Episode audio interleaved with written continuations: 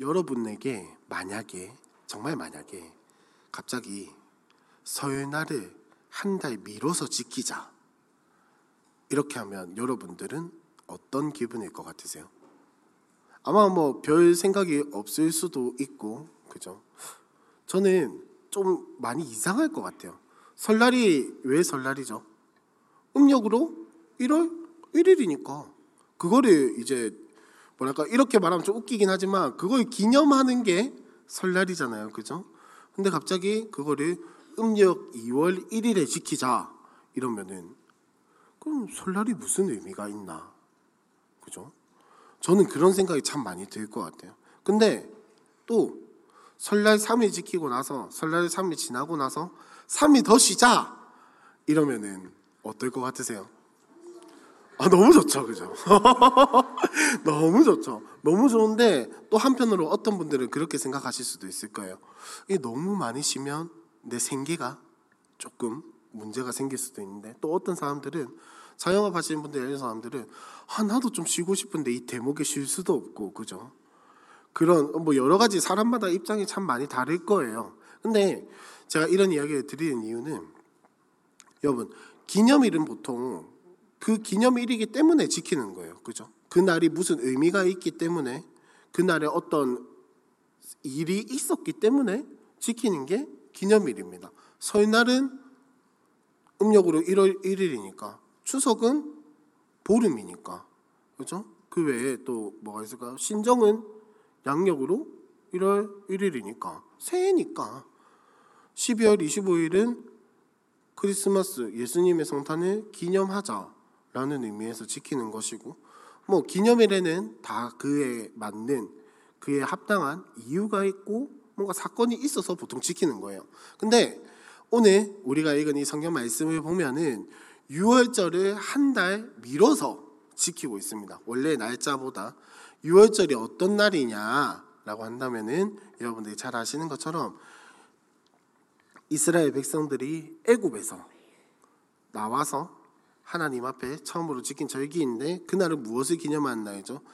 죽음이 이스라엘 백성들이 애굽 땅에 있을 때 모든 장자들이 다 죽는 재앙이 있었습니다. 열 번째 열 가지 재앙 중에서 열 번째 재앙인데 이 장자가 죽는 재앙 가운데에서 하나님이 우리를 구원해 주셨다라는 것을 기념하기 위해서 하나님이 우리를 건져내셨다, 우리를 넘어가셨다 라는 것을 기념하기 위해서 지키는 절기가 6월절입니다. 그래서 이 이스라엘 사람들의 그 뭐랄까 이스라엘 사람들의 달력 이 계산법에 따르면은 첫째 달 15일에 지키는 것이 6월절입니다. 근데 오늘 우리가 읽은 이 성경 말씀을 보면은 6월절을 2월 15일에 지키고 있어요.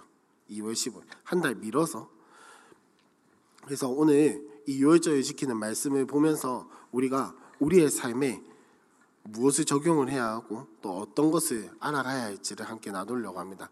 일단 6월절 이야기를 하기 전에 먼저 오늘 우리가 읽은 이 성경 말씀에 보면은 여러 사람들이 나오긴 하는데 중요한 한 사람이 등장을 합니다. 누구일 것 같으세요?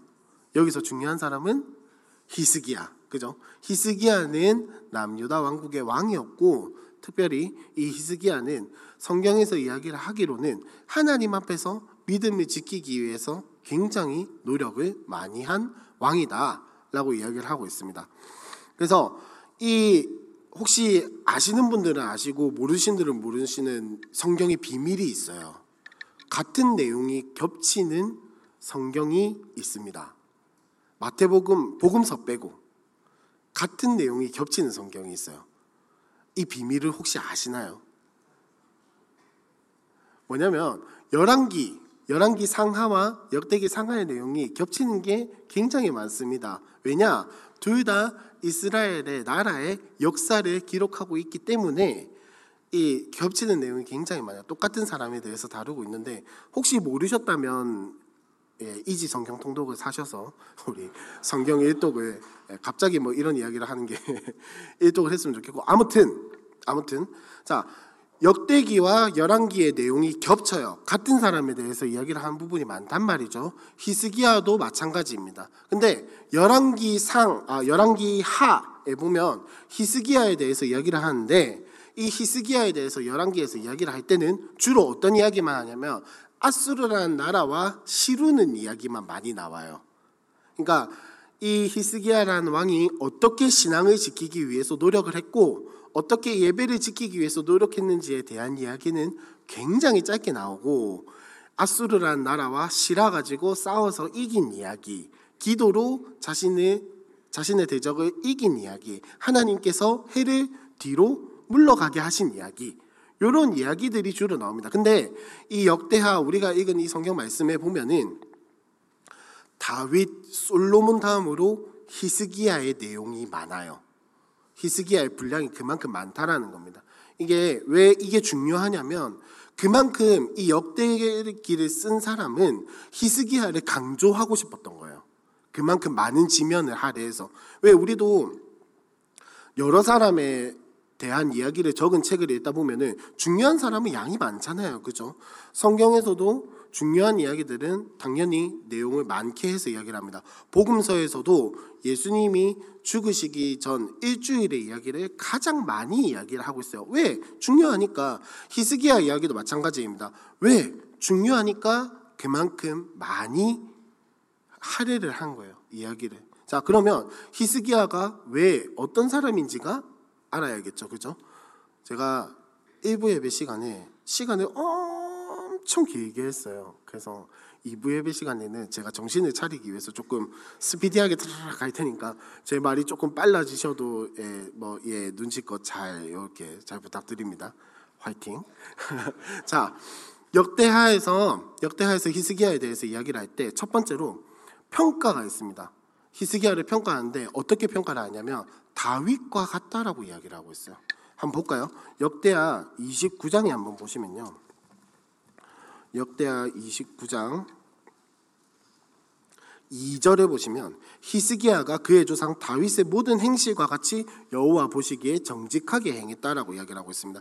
여러분들 성경을 나중에라도 한번 찾아보시면은 히스기야 말고 다윗과 같이 여호와 앞에 정직하게 행했다라고 역대기에서 평가하는 사람은 없습니다. 히스기야가 이 다윗과 같다라는 평가를 받았는데 죄송해요. 히스기야가 다윗과 같다라는 평가를 받았는데 이런 평가를 받는 게 굉장히 드물다라는 거예요. 다윗과 같은 사람, 이 역대기를 쓴 사람이 보기에는 다윗이 정말 위대한 왕이거든요. 하나님 앞에서 정말 바르게 살았단 말이에요.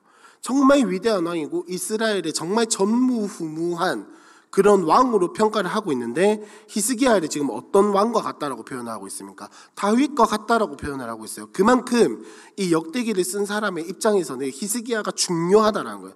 그만큼 이 사람이 하나님 앞에서 살기 위해서 발버둥을 쳤다라는 평가를 내리고 있는 겁니다. 이 역대기는 어떤 관점에서 쓰여졌냐면 역사를 기록하는 관점보다는 역사서긴 해요. 역사를 기록하고는 있지만 그것보다 더 강조를 하고 있는 것이 뭐냐? 하나님 앞에 신앙을 어떻게 지켰는가? 하나님 앞에 그 제사의 율법들과 얼마나 제사를 잘 드렸고 얼마나 성전 중심적인 삶을 살았고 얼마나 여호와께 대한 신앙을 지켰는지를 중점으로 해서 역사를 쓰고 있단 말이죠. 근데 그런 사람이 히스기야를 평가할 때 어떻게 평가를 하고 있냐? 다윗과 같다라고 평가를 하고 있습니다. 그래서 이 뒤에 히스기야의 행적을 보면 히스기야가 왕이 되고 나서 제일 먼저 한 행동이 뭐냐면은 성전을 정결하게 하는 거였어요.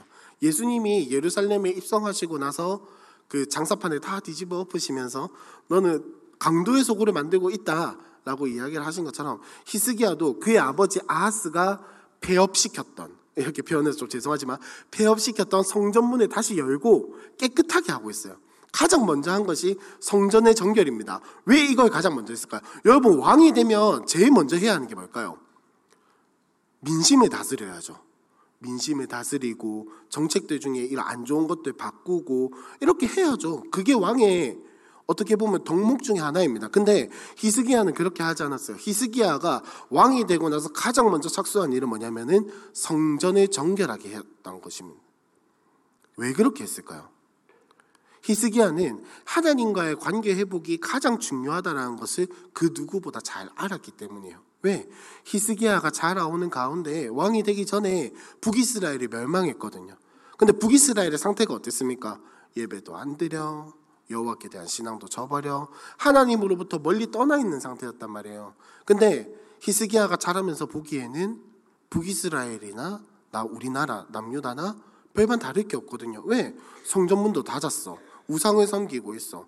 그냥 예루살렘에서 살고 있다는 것 뿐이지 북이스라엘이 우상을 섬기고 예배하지 않는 것과 별반 다를 바가 없는 상태였거든요. 그 상태 가운데에서 히스기야가 무슨 생각을 했겠습니까? 아, 우리는 저런 비참한 결말을 맺지 말아야겠다. 우리는 저런 안타까운 상황을 만들지 말아야겠다. 하나님께로부터 떠나가지고 형벌을 받고 하나님께로부터 떠나가지고 내버림을 받는 그런 모습을 우리나라는 가지면 안 되겠구나 라고 생각을 했을 거란 말이죠. 그래서 히스기야가 북이스, 나중에 북이스라엘 사람들에게 초청을 하는데 그 초청을 하는 그 이야기에 보면 이렇게 이야기를 해요.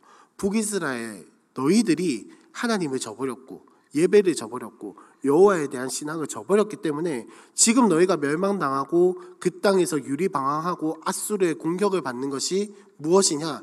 여호와를 떠난 결과다라고 이야기를 하고 있는 겁니다.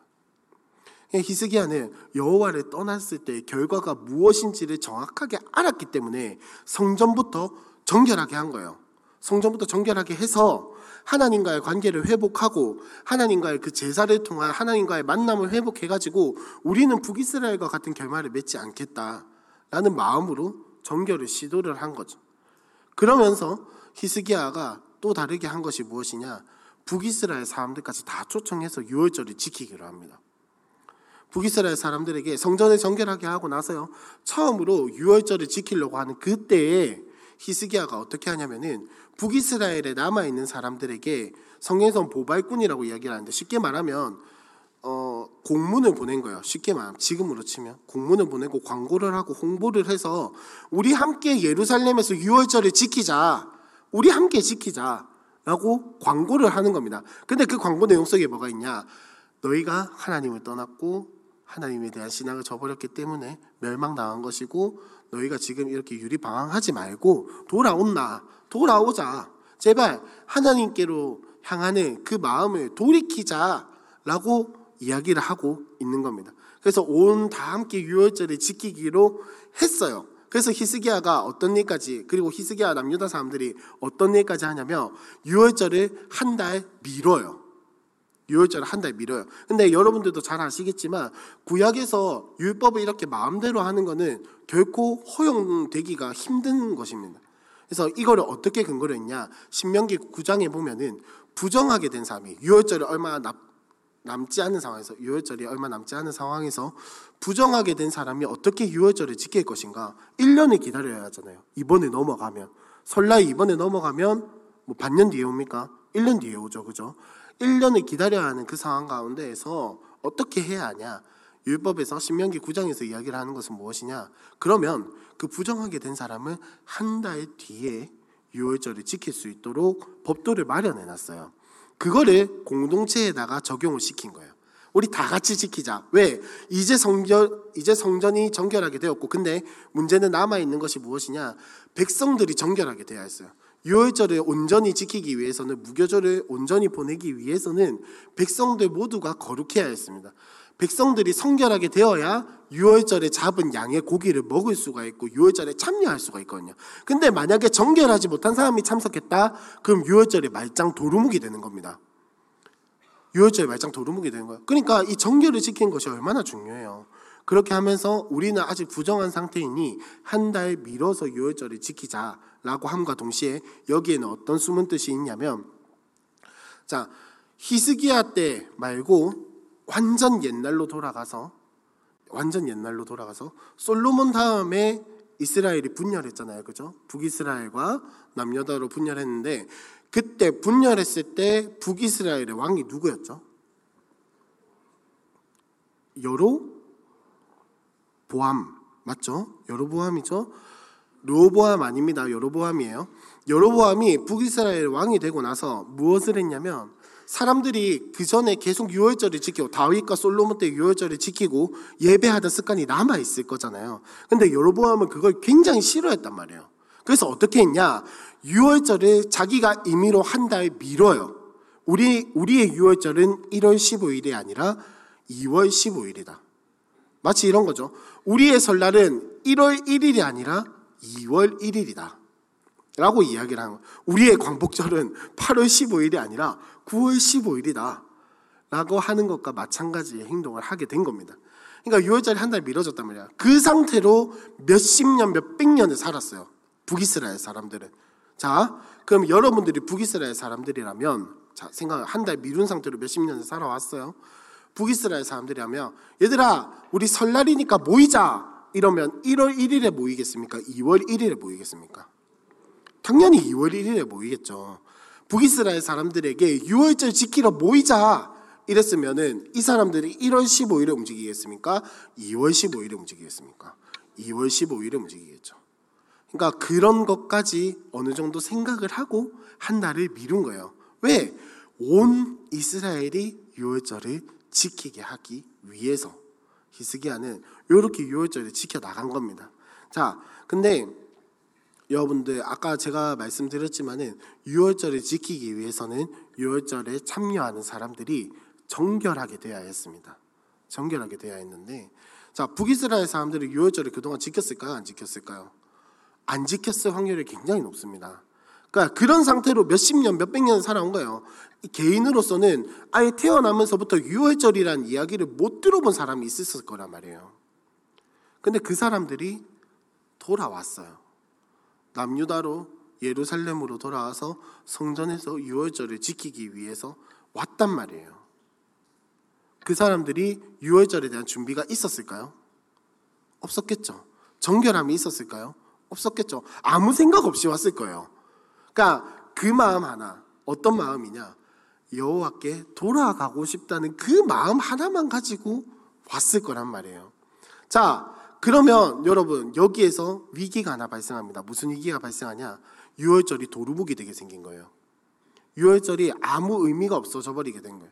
이제 유월절을 지켜도 음, 아무 그게 없는 정결하지 않은 사람이 유월절에 참여했기 때문에 자 그래서 이 이야기는 어디로 흘러가냐 자 그러면 이제 유월절이 도루묵이 되게 생겼어요 정결하지 않은 사람이 율법을 범했고 그 상태에서 그 사람들은 어떻게 되냐 율법이 주는 벌을 받아야 했단 말이에요 그 상황에서 히스기야는 어떻게 했을까요 그 사람들 다 나가라고 했을까요 아니요 히스기야는 그 사람들을 위해서 하나님 앞에 기도했습니다.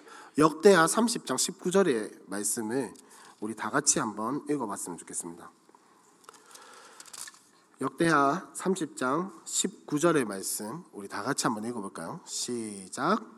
결심하고 하나님 곧 그의 조상들의 하나님 여호와를 구하는 사람은 누구든지 성소의 결례대로 스스로 깨끗하게 하지 못했을지라도 다 하였더니 자, 히스기야가 지금 기도한 내용이 뭡니까? 쉽게 말하면 이거예요. 말이 어렵지만은 쉽게 말하면 이겁니다. 하나님, 유월절을 지키러 온 사람들 중에 성수의 율법대로 깨끗하지 못한 사람들이 있습니다. 근데 하나님, 비록 그들이 깨끗하지 못해도 회복시켜 주시면 안 될까요? 깨끗하게 해주시면 안 될까요? 이 사람들이 율법은 다 못 지켰다마는 하나님 깨끗하다고 해주시면 안 될까요? 라고 기도한 겁니다. 자, 히스기야가 이렇게 기도한 것에는 하나님의 약속이 들어 있습니다. 역대하 7장 14절의 말씀입니다. 한번 띄워 주시면 우리 다 같이 한번 읽어 보도록 하겠습니다.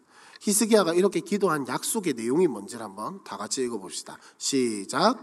내 이름으로 일컫는 내 백성이 그들의 악한 길에서 떠나 스스로 낮추고 기도하여 내 얼굴을 찾으면 내가 하늘에서 듣고 그들의 죄를 사하고 그들의 땅을 고칠지라. 아멘. 히스기야가 이렇게 유월절을 지킨 것은 쉽게 말하면 오늘 설교의 제목처럼 개혁의 축제를 일으킨 겁니다.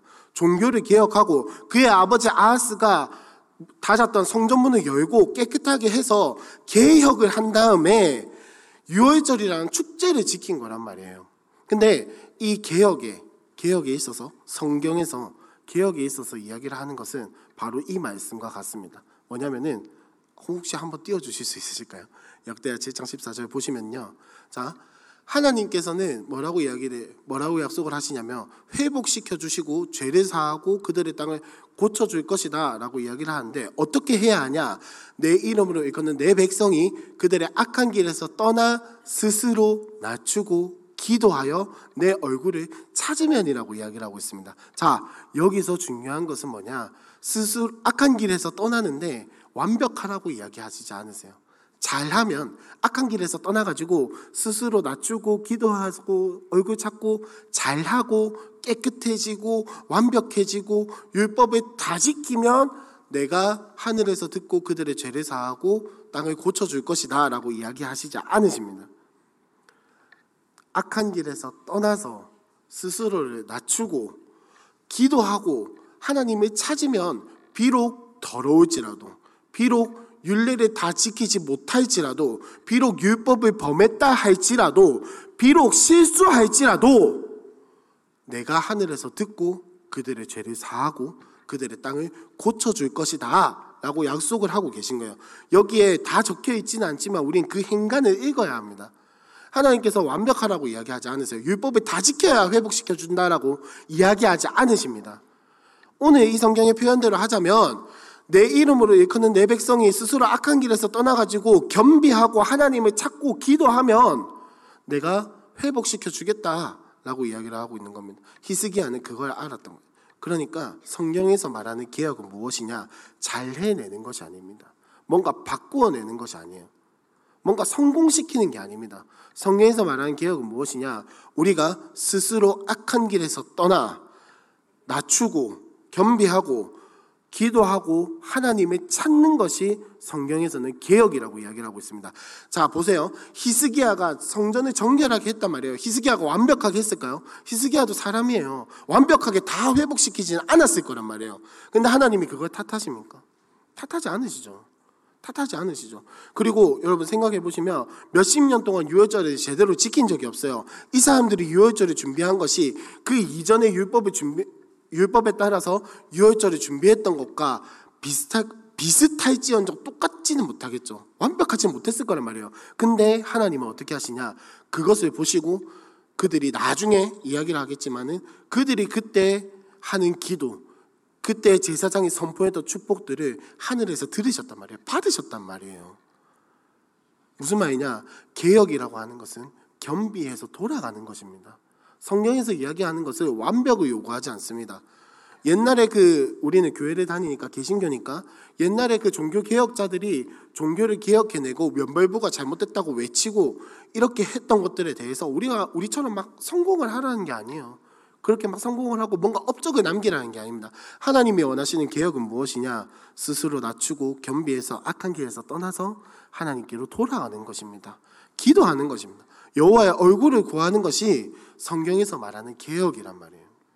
이들이 했던 개혁이 바로 그런 것입니다. 잘하려고 한 게 아니에요. 그냥 지금 있는 이 자리에서 내가 할 수 있는 최선의 모든 것을 다 지키는 것. 실수가 있을 것이고 넘어질 수도 있을 것이지만은 이 자리에서 최선을 다해서 지켜내는 것이 성경에서 말하는 개혁이고 이들이 행했던 종교 개혁이라는 것이에요. 여러분 우리의 삶에도 이러한 개혁이 있었으면 좋겠습니다. 여러분 우리가 완벽할 수가 없잖아요, 그죠? 다 지킬 수가 없단 말이에요. 내가 막 아무리 노력해도 결국 우리는 부딪히는 게 내 자신의 죄성, 내 자신의 한계, 결국은 거기에 부딪히게 됩니다. 그럴 때마다 아 나는 할 수 없어라고 넘어져 계시겠습니까? 아니면 나는 할 수 없다라는 것을 알고 스스로 낮추고 겸비하여 여호와의 얼굴을 구하고 기도하며 나아가시겠습니까? 하나님이 기뻐하시는 게 뭘까요? 하나님이 기뻐하시는 게 뭘까요? 내가 막 노력해서 애쓰기를 바라실까요? 아니면은 스스로에 낮추고 겸비하고 기도하길 원하실까요? 우리가 그걸 한번 생각을 해보면 우리의 삶에 기억이 필요한지 아닌지 알 수가 있을 것 같습니다. 그리고 두 번째로 자 이렇게 개혁을 하고 나서 성전에 돌아오고 나서 문제가 생기죠. 문제가 생기는데 뭐냐? 유월절에 참여하기로 한 사람들이 깨끗하지 못하다라는 문제가 생겼어요. 그죠? 자, 근데 여러분 생각을 해보시면 히스기야가 사람들을 보내서 북이스라엘 사람들 초청을 했단 말이에요. 근데 그때 그러면 알려주면 되는 거 아니었을까요?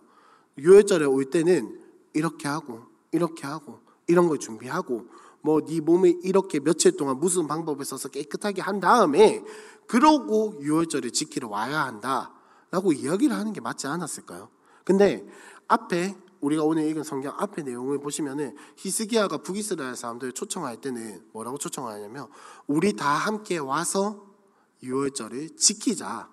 너희가 비록 이런 죄악 때문에 이런 이런 어려움을 겪었고 너희의 삶이 이러이러했지만은 그럼에도 불구하고 이제는 여호와께로 돌아와서 유월절을 지키자라는 이야기밖에 하지 않습니다.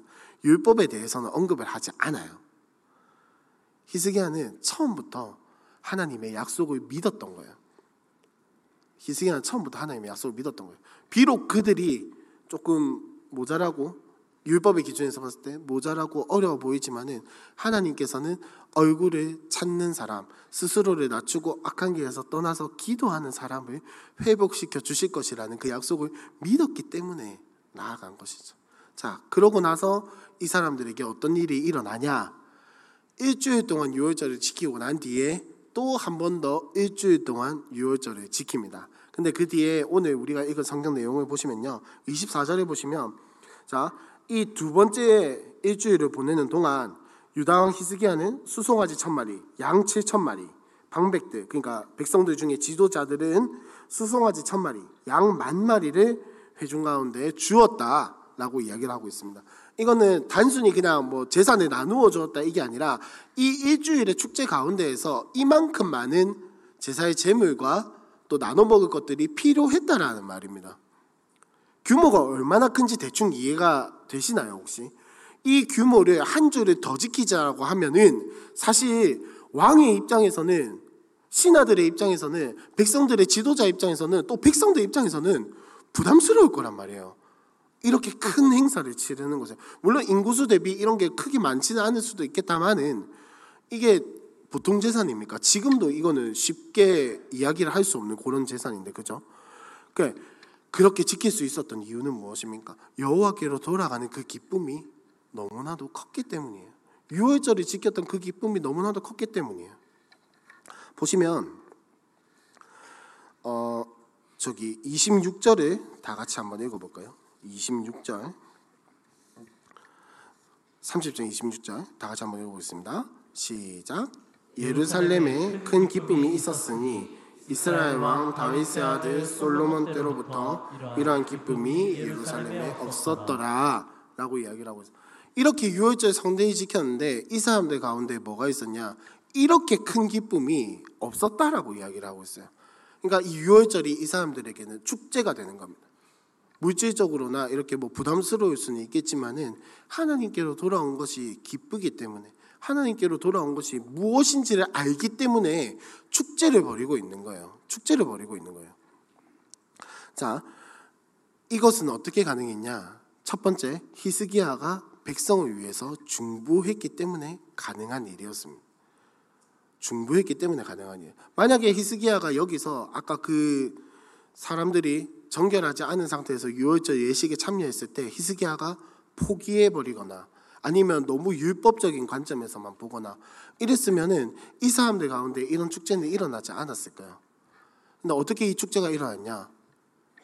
어떻게 이 축제가 일어났냐? 약속을 믿었기 때문에 약속을 신뢰했기 때문에 자 이걸 다시 한 번 더 이야기를 하면 악한 길에서 떠나 스스로를 낮추고 기도하여 여호와의 얼굴을 찾았기 때문에 만약에 히스기야가 이 약속을 기억하지 못하고 자신의 방법을 찾으려고 했다면 무엇이든지 자신의 방법을 찾았겠죠. 하지만 히스기야는 이 역대하 7장 14절에 하나님의 약속이 여호와의 약속이 무엇인지 정확하게 알았기 때문에 그 자리에서 엎드려서 기도한 거예요. 그게 이런 결과를 낳았습니다. 축제, 기쁨 이 결과를 낳은 거예요. 그리고 두 번째 이 유월절이 얼마나 큰 기쁨이었냐면 솔로몬 이후로 이렇게 유월절을 잘 지킨 적도 없었고 이러한 기쁨이 있은 적도 없었습니다. 솔로몬 이후로라고 하는 것은 무슨 말이냐면은 솔로몬이 성전을 봉헌할 때 낙성식을 7일 동안 하거든요. 7일 동안 하는데 이 이스라엘 모든 백성들이 성전을 낙성하고 봉헌한 것이 너무 기뻐서 일주일 더 하자 이렇게 된 거예요. 그래서 총 2주의 기간 동안 낙성식을 가지게 됩니다. 원래는 일주일 하려고 했는데 2주 동안 가지게 된 거예요. 왜 그랬을까요? 왜 솔로몬과 그의 백성들이 성전을 봉헌하고 나서 낙성식을 하고 나서 이게 너무 기뻐서 일주일 동안 했어요. 일주일을 더 했을까요? 왜일까요? 성전이 무엇인지를 알았기 때문에. 성전을 봉헌한다는 것이 무엇인지를 알았기 때문에 성전이 어떤 장소인지를 이 사람들이 알았기 때문에 이 성전이 완공되고 하나님 앞에 드려질 수 있다는 사실이 너무너무 기뻐서 일주일을 더 지킨 거예요. 이 히스기야와 이스라엘 백성들도 마찬가지입니다. 유월절이 무엇인지를 알고 유월절이 어떤 의미를 가지고 있는지 알고 유월절 때문에 어떤 결과가 나에게 왔는지 알고 유월절을 지킨다는 것이 무엇을 기념하는지를 알았기 때문에 알았기 때문에 그게 기쁜 거예요. 그게 너무 행복한 거예요. 자, 이거를 우리에게 적용을 시켜보자면, 유월절은 없던 절기가 아닙니다. 1년, 우리가 1년에 52주 동안 주일 예배를 드리는데, 주일에 예배 드려야 하는 거 여러분들 잘 아시죠? 예, 아, 아시니까 여기 오셨겠죠, 그죠? 잘 아시죠, 그죠? 예배를 드리는 것이 그냥 일요일이니까 그냥 주일이니까 와서 예배 드려야지 이러면 이러한 기쁨이 없을 거예요. 이 사람들이 이 사람들의 상황이 지금 우리에게 적용을 시켜보자면 어떤 상황이냐면 예배를 왜 드려야 하는지 알고 예배가 어떤 것인지를 알고 예배를 드리는 내가 누군지를 알고 예배가 무엇인지를 알기 때문에 알기 때문에 이 일주일의 시간을 더 지켜서 하나님 앞에 큰 기쁨으로 우리가 유월절을 지키자라고 하는 것입니다. 우리에게 다시 적용을 시켜서 이야기를 해보자면 예배를 드리는 것이 무엇인지를 알고 예배 가운데 하나님을 만났고 하나님과 관계하는 것이 얼마나 큰 기쁨이고 얼마나 큰 행복인지 알기 때문에 이런 말씀해서 죄송하지만은 예배가 3시간이 되든 4시간이 되든 허리가 조금 아프고 다리가 조금 저려도 기쁨으로 할 수 있는 거예요. 왜? 예배 가운데 하나님을 만나는 것이 복인 줄 알기 때문에. 그렇다고 진짜 4시간을 드리면 허리가 많이 아프겠죠. 그죠?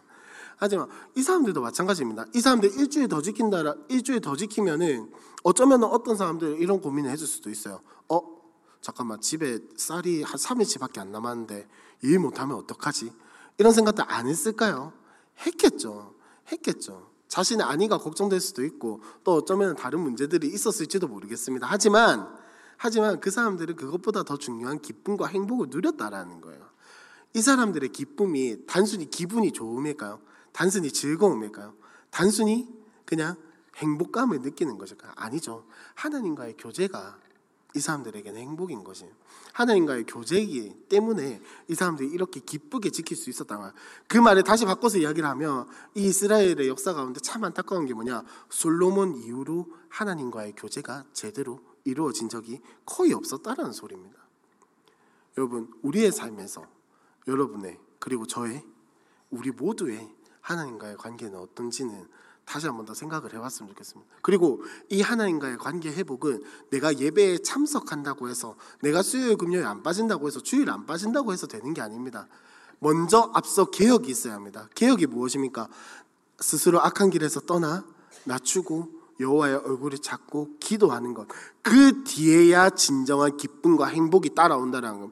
그 뒤에야만이 개혁의 뒤에야만이 축제가 따라온다라는 거예요. 우리가 진정한 기쁨과 행복, 하나님과의 관계 회복을 회복하기 위해서는 스스로 악한 길에서 떠나야 합니다. 그리고 겸비하여 여호와의 얼굴을 찾고 기도하는 것 외에는 방법이 없는 거예요. 그때 놀라운 것은 무엇이냐? 하나님이 어, 네 기도 이 정도 했으니까 요 정도의 회복만 줄게. 너 이 정도로 떠났으니까 요 정도의 회복만 줄게라고 하시는 게 아니라 떠나고 기도하면은 그 모습이 완벽하든 완벽하지 않든 분량이 어떻든 간에 하나님이 약속하시는 것은 그들의 죄를 사하고 땅을 회복시켜 주겠다라고 하는 것입니다. 이 사람들은 그 약속을 믿고 기뻐한 것이에요. 그래서 결국 이 사람들의 인생이 어떻게 되냐? 그 뒤에 보시면요. 31장부터 나오는 이야기를 보시면 이스라엘 백성들이 각자의 삶의 자리로 돌아가서 다 흩어져서 각자가 사는 곳에서 이제는 예배를 지키고 유월절을 지키기 시작합니다. 히스기야 왕이 명령하지 않았어요. 뭐라 하지 않았어요. 제도를 만들지 않았어요. 하지만 이스라엘 백성들은 돌아가서 자신들의 땅에서 자신들이 사는 곳에서 유월절을 지키고 예배하기 시작합니다. 무슨 말입니까? 흘러가기 시작한다는 거예요. 흘러가기 시작한다는 거예요. 이 사람들이 개혁을 하고 기쁨을 맛보고 축제를 맛보고 난 뒤에 이 사람들을 통해서 흘러가기 시작한 거예요. 그러면서 이스라엘이 조금씩 바뀌어져 가는 은혜가 이 히스기야의 이야기를 통해서 계속해서 보여지고 있는 것입니다. 마지막으로 우리 4번을 할 차례인데요. 4번 할 때 여러분 우리 한번 이 개혁의 축제를 누려봅시다. 하나님 앞에 스스로 악한 길을 떠나서 스스로를 낮추고 기도하고 여호와의 얼굴을 찾으면서 예배가 회복이 되고 하나님과의 관계가 회복이 되고 그 기쁨을 누리면서 살아가면서 나만 누리고 우리만 누리고 끝나가는 것이 아니라 내가 살아가는 그곳에서 그 기쁨을 흘려보내고 그 축제를 흘려보내고 그 행복을 보여주는 삶을 살아갔으면 좋겠습니다. 그래서 이 개혁의 축제를 우리가 온전히 누리면서 우리가 살아가는 그곳에서 유월절을 지키면서 살아갈 수 있으면 좋겠습니다. 그러기 위해서는 첫 번째로 우리가 무엇을 해야 하냐? 언러닝으로 시작하는 개혁이라는 뭐 나름대로 한 멋있게 써보려고 써봤어요. 이게 제가 무슨 말을 하려고 했냐면 아 죄송해요 까먹었네요. 언러닝이 왜 나왔냐면 요즘은 다 배우다 배우자 배우자 하는 시대잖아요. 그죠? 배우고 습득하고 알아야 한다라는 시대인데 제가 서점에 가서 책을 보다가 갑자기 이 언러닝이라는 책이 있는 거예요.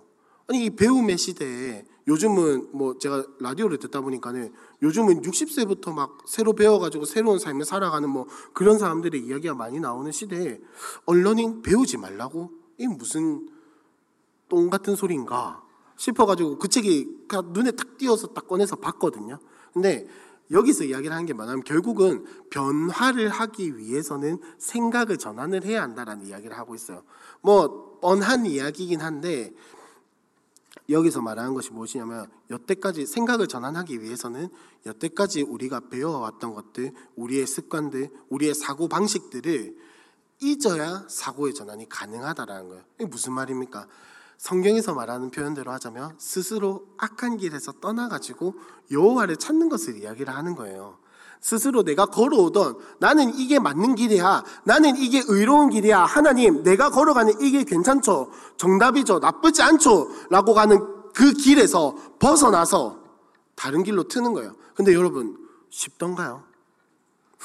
어렵죠. 그죠? 저도 제가 맞다라고 생각하는 것을 틀렸다라고 지적받으면은 어, 예, 화가 나요.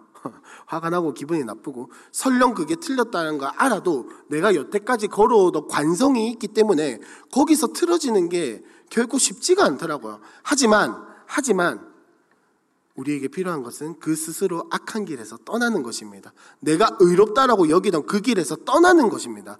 내가 맞다라고 여기는 그 길에서 떠나서 떠나서 스스로를 낮추고 겸비하고 여호와의 얼굴을 찾고 기도할 때야 기도할 때야 우리에게 하나님이 주시는 기쁨이 올 수 있다라는 거죠.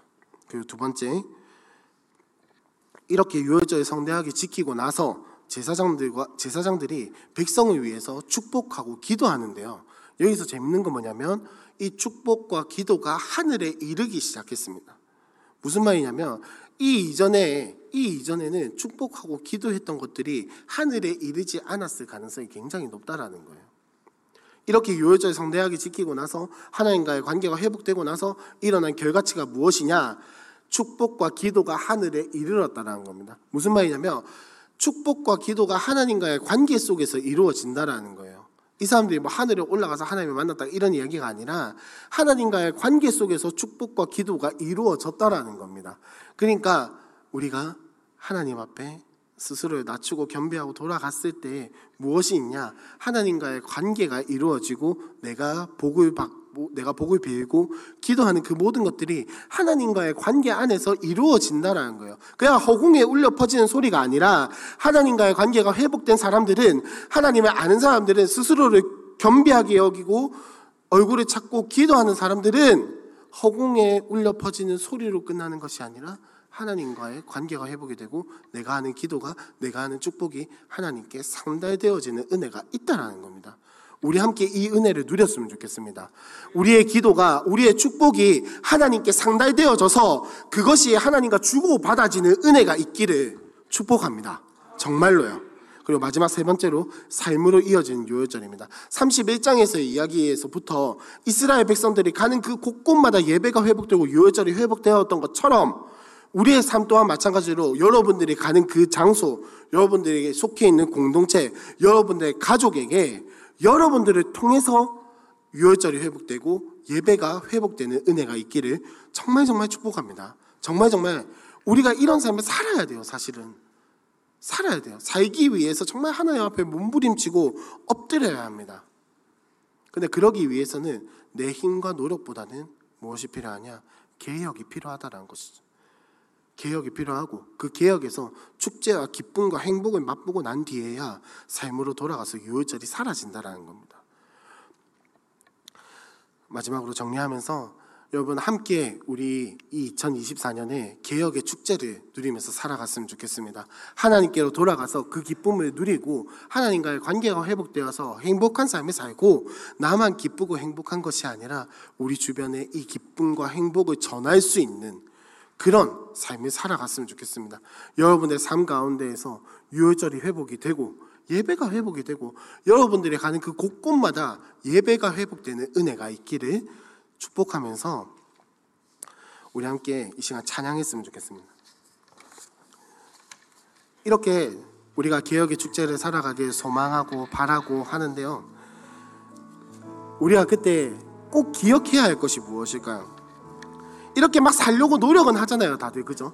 이렇게 막 살려고 다들 노력하고 그래 나도 전도해야지, 나도 간증해야지, 나의 삶을 통해서 예수 그리스도가 드러나야지 라고 막 생각하고 노력하고 기도는 하는데 정작 우리가 제일 잘 까먹는 건 뭐냐면 나도 이 은혜를 받은 사람이구나.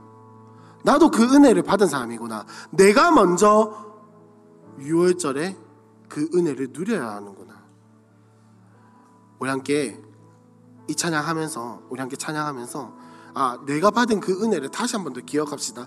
내가 받은 그 어린 양의 피를 다시 한 번 더 기억하고 그 은혜를 다시 한 번 더 누리는 시간이 되었으면 좋겠습니다. 유월절 어린 양의 피로 나의 삶의 문이 열렸네 저 어둠의 권세는 힘이 없네. 주 보혈의 능력으로 원수가 날 정죄할 때에도 난 의롭게 설 수 있네. 아멘. 더 이상 정죄함 없네. 난 주보혈 난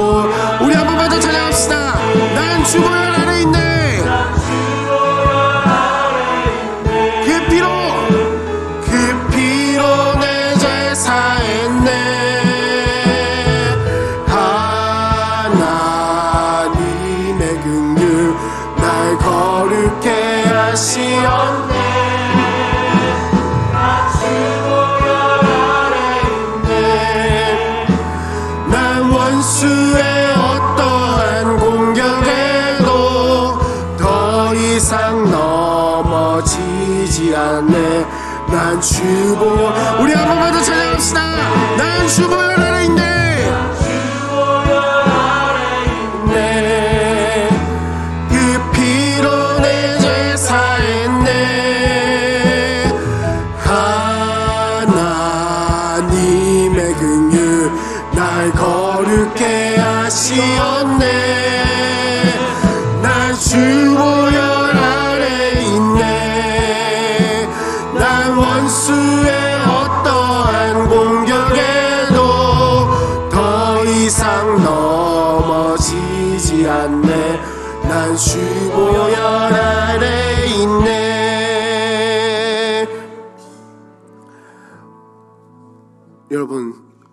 우리가 정말로 유월절 어린 양의 피로 우리의 삶의 문이 열렸다는 사실을 믿으십니까? 정말로 내 죄가 사해지고 하나님께서 나를 회복하셨다는 사실이 믿어지십니까? 근데 막상 우리가 살아가다 보면은 참 흔들릴 때가 많은 것 같아요. 이게 맞나? 아 진짜 나 구원해 주신 거 맞나? 내 죄가 내 죄가 용서받은 거 맞나? 근데 우리가 그때 기억해야 할 약속이 무엇이냐? 돌아오는 자에게 회복이 있다라는 것입니다. 하나님의 부르심에는 실수가 없다라는 것입니다. 하나님의 부르심에는 후회하심이 없다라는 겁니다. 나는 비록 그 뜻을 다 헤아릴 수 없고 나는 다 이해할 수 없지만 분명히 하나님의 뜻이 있다라는 겁니다. 우리 함께 이 시간 함께 찬양했으면 좋겠습니다. 하나님의 부르심에는 후회하심이 없네. 내가 이 자리에 선 것도 주의 부르심이라. 하나님의 부르심에는 결코 실수가 없네. 나를 부르신 하나님의 진실하심을 믿네. 작은 나를 부르신 뜻을 작은 나를 부르신 뜻을 나는 알 수 없지만 오직 감사와 순종으로 주의 길을 가리라. 때론 내가 연약 해져도 주님 날 도우시니 주의 놀라운 그 계획을 나는 믿으며 우리 믿음으로 선포합시다. 날 부르신 듯내 생각보다 크고 날 향한 계획 나의 지혜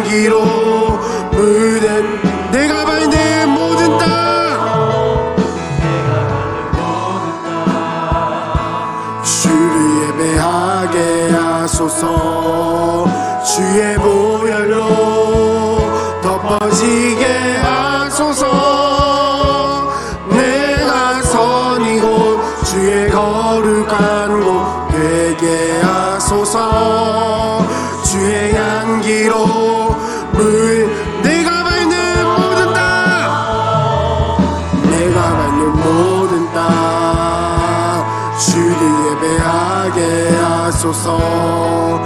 주의 보혈로 덮어지게 하소서.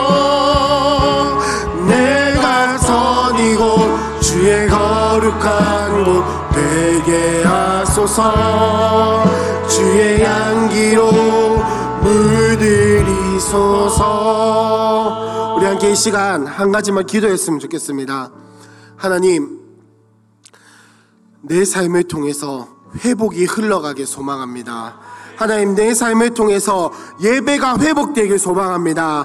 하나님 내 삶을 통해서 이 6월절의 기쁨과 행복이 전하여지길 원합니다. 하나님 나를 사용하여 주시옵소서.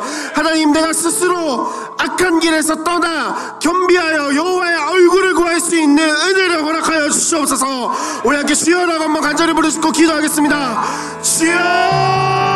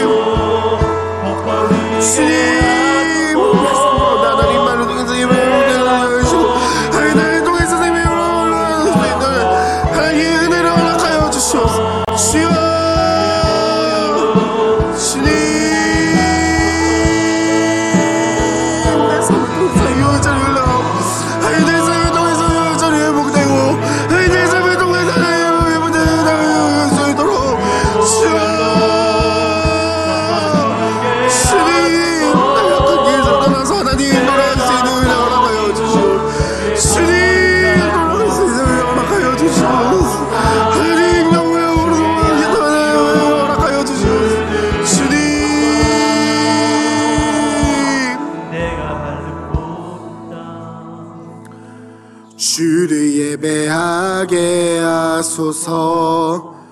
주의 보혈로 덮어지게 하소서. 내가 선이고 주의 거룩한 곳 되게 하소서. 주의 향기로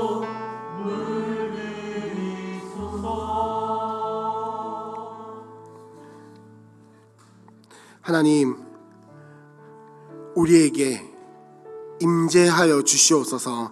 복의 근원이신 하나님께서 우리 가운데 강림하셔서 찬송하게 하여 주시고 예배가 흘러가게 하여 주시고 회복되게 하여 주시옵소서. 주님 우리는 연약하고 범죄하기 쉽지만 우리가 악한 길에서 떠나 여호와를 구하기로 작정하였으니 주님 우리를 받아주시고 회복시켜 주시옵소서. 복의 근원 강림하사 찬송하게 하소서 한량 없이 자비하심 증량할 길 없도다 천사들의 찬송가를 내게 가르치소서. 구속하신 그 사랑을 항상 찬송. 3절로 찬양합시다. 주의 기한 주의 기한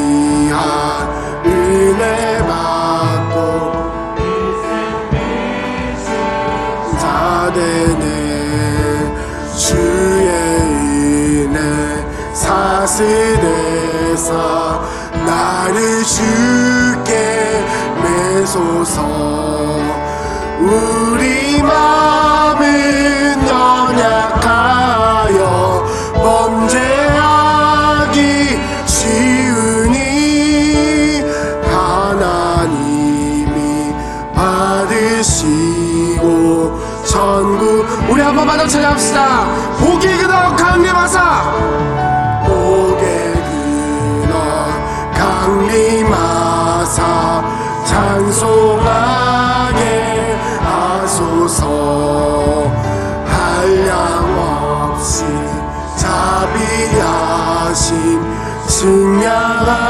증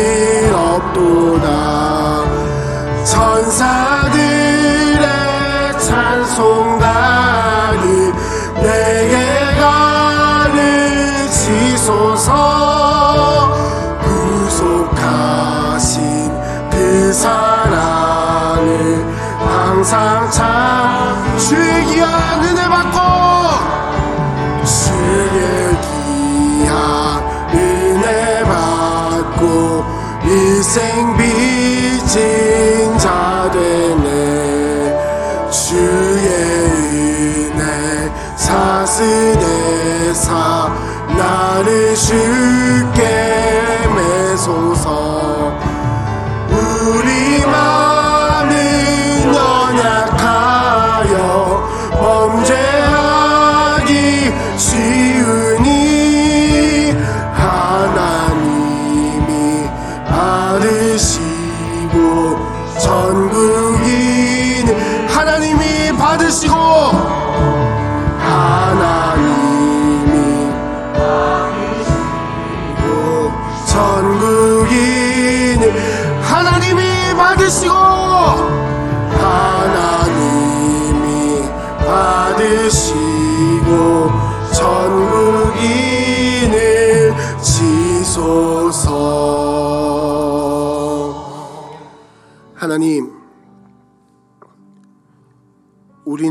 연약하고 참 범죄하기 쉽고 여전히 내가 옳다고 의롭다고 내가 맞다고 여기면서 살아오는 죄인입니다.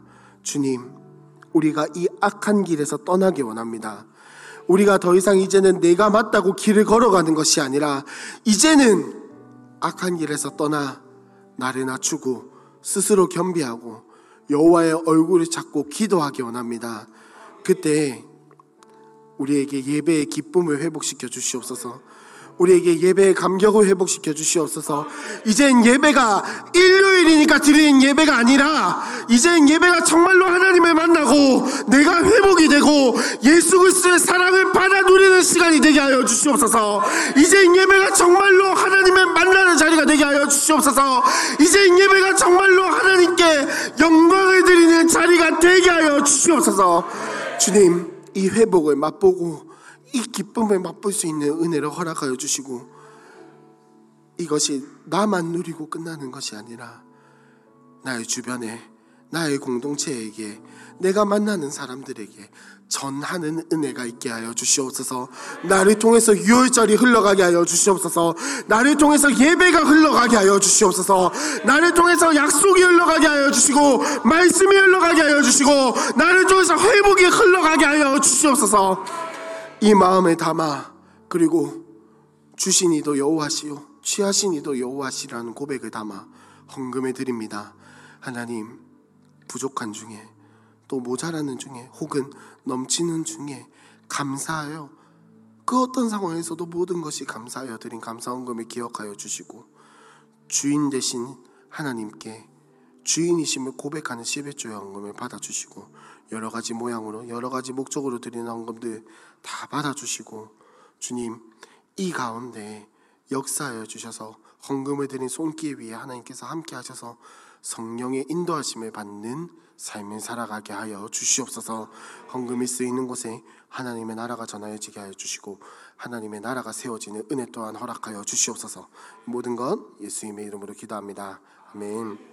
지금은 우리 주 예수 그리스도의 은혜와 하나님의 사랑과 성령님의 인도하심이 개혁의 축제를 누리며 나를 통하여서 예배와 회복과 하나님의 말씀이 흘러가길 원하는 모든 이들에게 지금부터 영원토록 항상 함께 있을지어다. 아멘.